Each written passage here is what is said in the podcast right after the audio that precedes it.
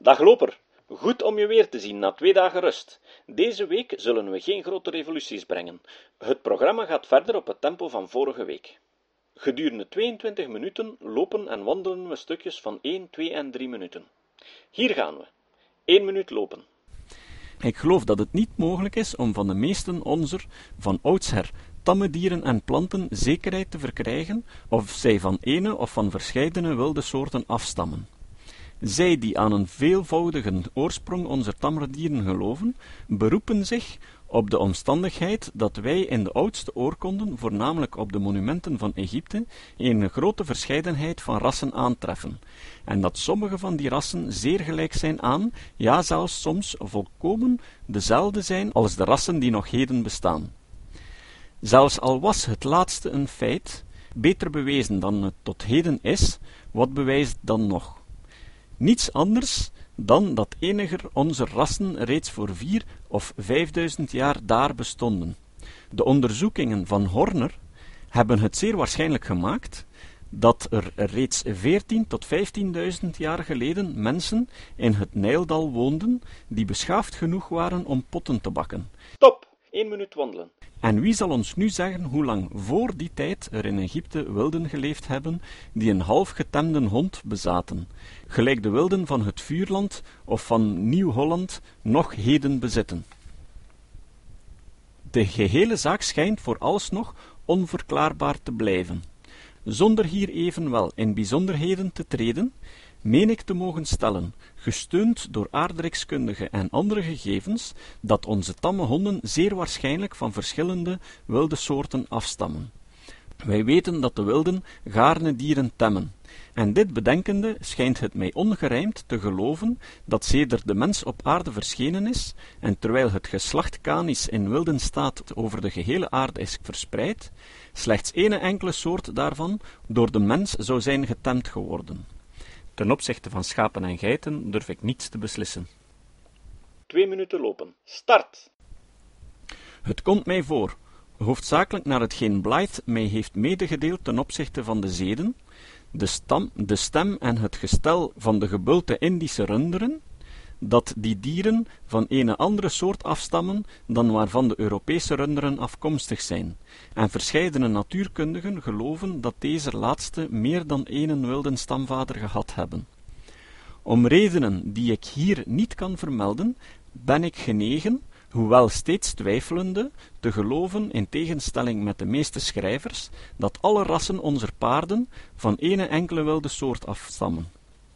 Blythe, wiens mening ik wegens zijn grote en verschillende kundigheden hoger schat dan die van bijna alle andere schrijvers, houdt het ervoor dat alle hoenderrassen afkomstig zijn van de gewone wilde Indische hoen, Gaius bankiva.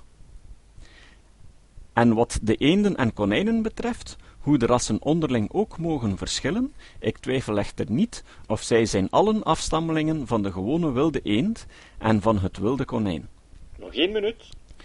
De leer van het ontstaan onze verschillende tamme rassen uit verschillende wilde soorten is door sommige schrijvers tot een ongerijmd uiterste gedreven.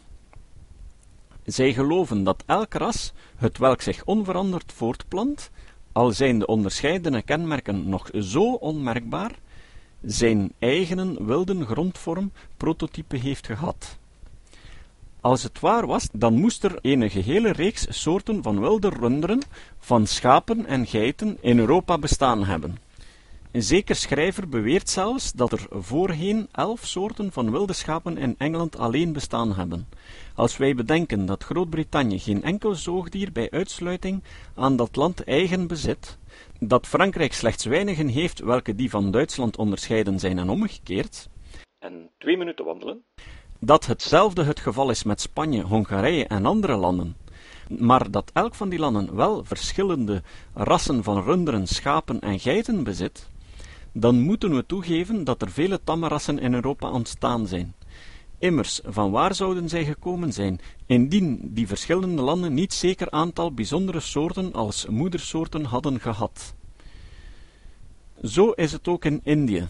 Zelfs ten opzichte van de tamme hond, die over de gehele aarde verspreid is, en waarvan ik volkomen toestem dat hij waarschijnlijk van onderscheidene wilde soorten afstamt, twijfel ik toch in het minst niet of hij moet ene ontzaglijke, menigte erfelijke veranderingen ondergaan hebben.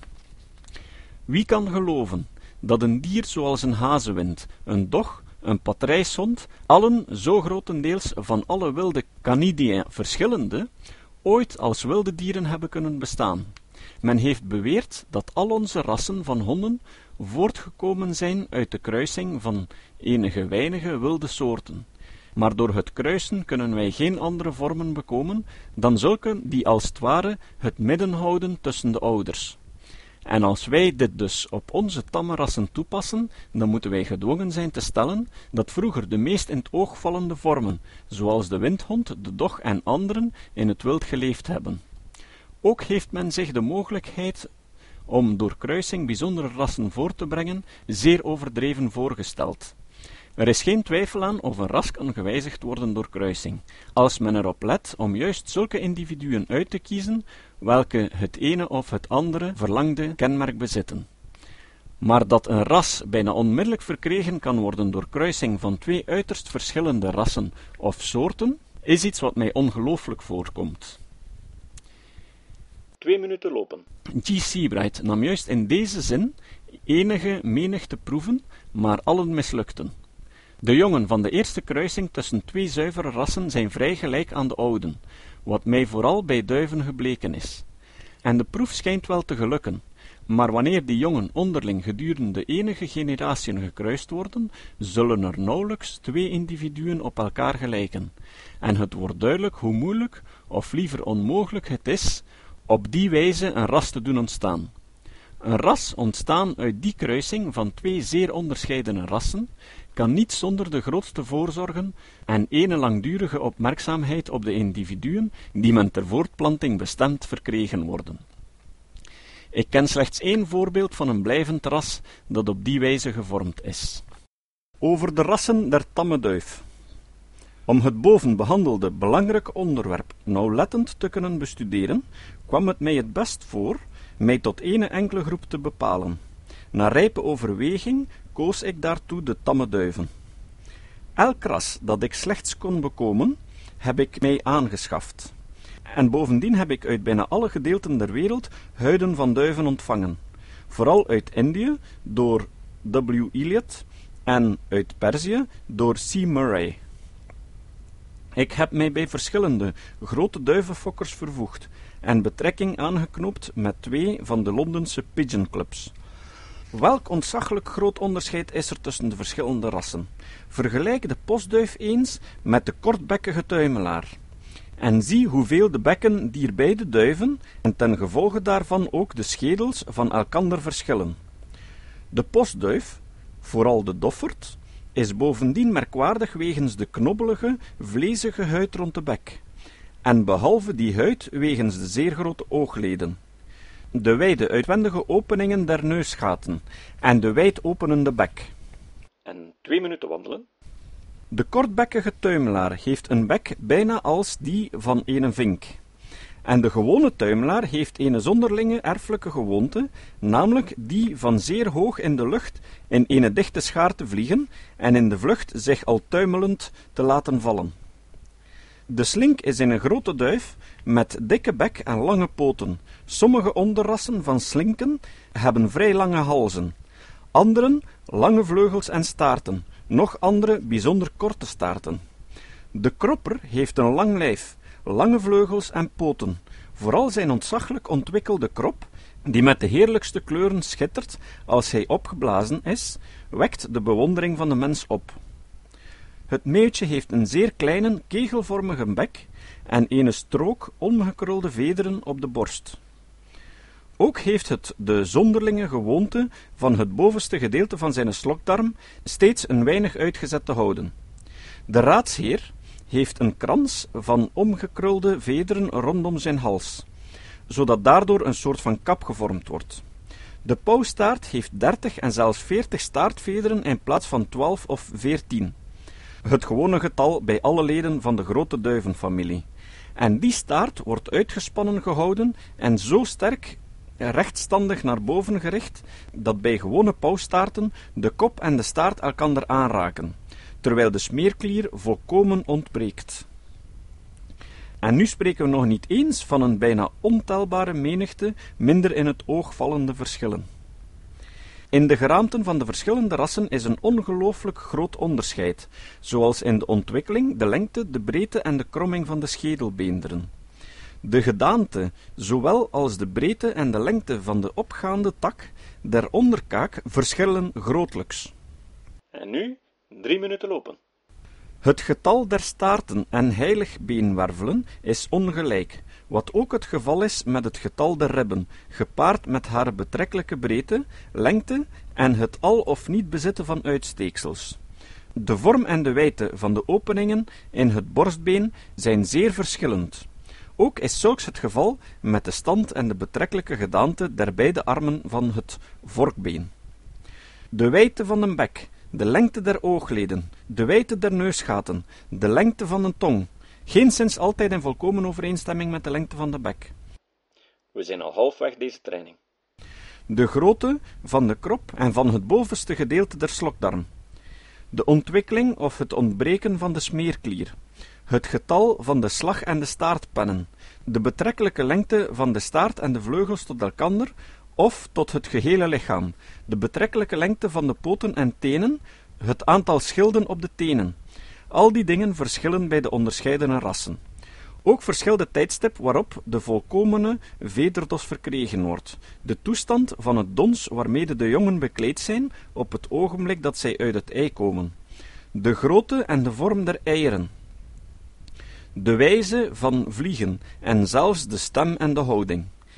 Eindelijk verschillen bij sommige rassen de seksen zo weinig dat ze bijna niet van elkander te onderscheiden zijn.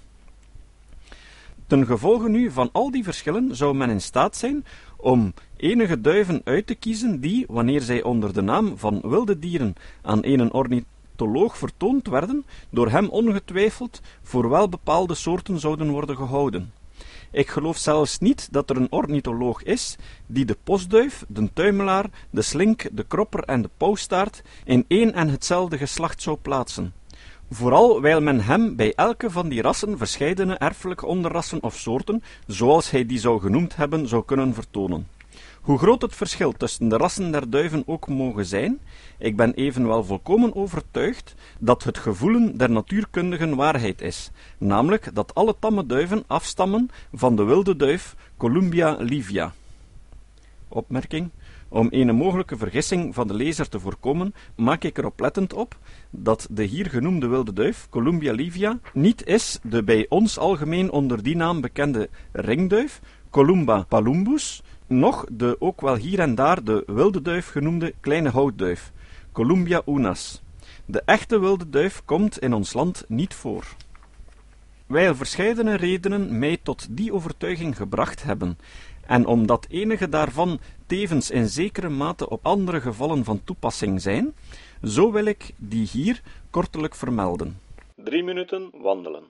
Indien de verschillende rassen van tamme duiven geen verscheidenheden zijn en niet van de wilde duif afstammen, dan moeten zij afkomstig zijn van ten minste zeven of acht oorspronkelijke wilde soorten, want het is onmogelijk om de tegenwoordige tamme rassen door de kruising van een kleiner getal soorten voort te brengen. Hoe zou een kropper door de kruising van twee rassen ontstaan zijn, tenzij een der moederrassen de kenmerk ontzaglijke krop had bezeten? Die vooronderstelde oorspronkelijke soorten moeten allen klipduiven geweest zijn. Dat is zulke duif die niet in de bomen nestelen of vrijwillig op boomtakken zitten. Nu zijn er, behalve Celivia en haar ondersoorten in sommige landen, slechts twee of drie andere soorten van klipduiven bekend. En deze hebben geen enkel kenmerk van de tamme rassen.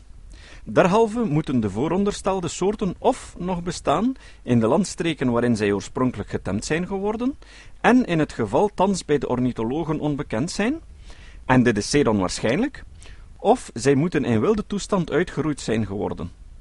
Nu zijn vogels die op klippen nestelen en goede vliegers zijn zeer moeilijk uit te roeien. En de gewone wilde duif, welke dezelfde gewoonte heeft als onze tamme, is niet uitgeroeid geworden en leeft nog altijd op verscheidene kleine eilandjes bij Engeland en op de kusten der Middellandse Zee. De vooronderstelde uitroeiing van zoveel soorten die dezelfde levenswijze voerden als de wilde duif, schijnt mij toe onmogelijk te zijn, Bovendien, de verschillende bovengenoemde tamme rassen zijn naar alle gedeelten der aarde overgebracht, en derhalve moeten sommige ook weder in hun vaderland teruggekomen zijn, maar geen van allen is ooit weder wild geworden. Ofschoon de veldvlieger of de gip, welke de wilde duif in zeer weinig gewijzigde toestand is, op sommige plaatsen verwilderd voorkomt. En verder, de ondervinding leert dat het hoogst moeilijk is van een wild dier te verkrijgen dat het zich in de gevangenschap voortplant. En echter zou men bij de stelling van de veelvoudige afkomst onze duiven moeten aannemen dat ten minste zeven of acht soorten in vorige tijden door half beschaafde mensen ertoe gebracht waren geworden om in de gevangenschap vrijwillig voort te telen. Nog iets, hetgeen mij van zeer veel gewicht schijnt te zijn, en dat tevens op verscheidene andere gevallen van toepassing is, bestaat hierin. Dat de bovenvermelde tamme rassen, ofschoon in het algemeen in gewoonten, stem, kleur en dergelijke met de wilde duif overeenstemmend, echter ongetwijfeld in sommige delen van het lichaam zeer veel daarvan afwijken, wij kunnen tevergeefs in de gehele grote familie der Columbidia rondzien om een bek te vinden als die van de postduif, omgekrulde vederen als die van het meeuwtje of van een raadsheer. Drie minuten lopen. Een krop als die van een kropper, staartveren als die van een pauwstaart, en derhalve moeten wij geloven dat de halfbeschaafde mens, die het eerst ondernam duiven tam te maken, niet maar genomen heeft wat hem het eerst voor de hand lag, maar dat hij met opzet enige zeer buitengewoon abnormale soorten heeft uitgekozen, en verder dat sedert dien tijd al die zonderlinge soorten volkomen uitgestorven, ofwel volkomen onbekend geworden zijn. Zulke samenloop van wonderbaarlijke omstandigheden komt mij voor in de hoogste graad van onwaarschijnlijkheid te zijn. Sommige feiten ten opzichte van de kleur der duiven verdienen zeer onze aandacht. De wilde duif is lijkkleurig met een witte onderrug. De Indische soort Columbia intermedia van Strickland is op die plaats blauw. De staartpennen hebben zwarte punten en de uitwendige vlag der buitenste staartpennen is wit. Over de vleugels lopen twee zwarte dwarsbanden, terwijl sommige halftamme en enige volkomen wilde broedsels, behalve die dwarsbanden, zwarte vlekken op de vleugels hebben. Deze verschillende kenmerken vindt men bij geen andere wilde soort der gehele familie verenigd. Doch bij alle echte rassen onze tamme duiven vindt men al die kenmerken weder. Zelfs de witte vlag der buitenste staartpennen ziet men bij den echte blauwkropper. Bovendien, wanneer twee duiven tot twee onderscheiden rassen behorende gekruist worden, niet tegenstaande geen van beide blauw is of één der bovengenoemde kenmerken heeft, dan ziet men dat de kruiselingen zeer spoedig die kenmerken aannemen. Nog één minuut. Ik liet enige zuiver witte pauwstaarten paren met enige zuiver zwarte moorduiven, en de jongen werden zwarte en rode tijgers. Die getijgerde duiven liet ik onderling voortelen, en ziet, een klein kind van de zuivere witte pauwstaart en van de zuivere zwarte moor kreeg, toen hij volwassen was, de blauwe kleur met de witte onderrug. De zwarte dubbele dwarsband, de witte vlag en de zwarte punten der staartpennen van de wilde duif. Wij kunnen dit begrijpen wijl wij weten dat het een welbewezen feit is dat er steeds een streven plaats heeft om tot die kenmerken der voorouders terug te keren. En hieruit blijkt dus ten duidelijkste dat al onze tamme rassen van de wilde duif afstammen. Maar als wij dit ontkennen, dan zijn wij genoodzaakt een van de volgende hoogst onwaarschijnlijke vooronderstellingen te maken. Voor eerst, of alle verschillende ingebeelde moedersoorten waren van kleur en van kenmerken volledig gelijk aan de wilde duif, ofschoon geen enkele thans bestaande soort zo van kleur en van tekening is, of, ten tweede, elk ras, zelfs het zuiverste, is binnen de tien of ten minste binnen de twintig laatste generaties met de wilde duif gekruist geworden. Stop. Drie minuten rustig wandelen. Ik zeg met opzet tien of twintig generatiën, want wij hebben geen enkel feit het welke ons kan doen geloven dat een kind ooit tot de kenmerken van zijn voorvaderen terugkeert indien beiden door een groter getal generatiën van elkander gescheiden zijn. In een ras, het welke slechts eens met een verschillend ras is gekruist geworden, zal de neiging om tot de kenmerken van dat bijgekomene ras terug te keren natuurlijk al minder en minder worden. Terwijl er in de daaropvolgende generatiën al minder en minder vreemd bloed aanwezig is. Maar wanneer er geen kruising met een vreemd ras heeft plaatsgehad, en er ene strekking in beide ouders is om terug te keren tot een kenmerk het welke gedurende enige generatiën verborgen gebleven was, dan zal die strekking bestaande blijven en onverminderd overgebracht worden in een onbepaald getal van generatiën. Deze twee zeer verschillende gevallen vindt men niet zelden in beschouwingen over de erfelijkheid met elkander verward. Eindelijk, de bastaarden, dat is de kruiselingen van alle rassen onze tammerduiven, zijn volkomen vruchtbaar. Ik durf dit met de meer recht te verzekeren, wijl ik opzettelijk met de meest verschillende rassenproefnemingen in deze zin heb gedaan. Nu is het hoogst moeilijk, ja, misschien onmogelijk, om een geval te noemen dat volkomen vruchtbare bastaarden uit twee in alle opzichten verschillende dieren ontstaan.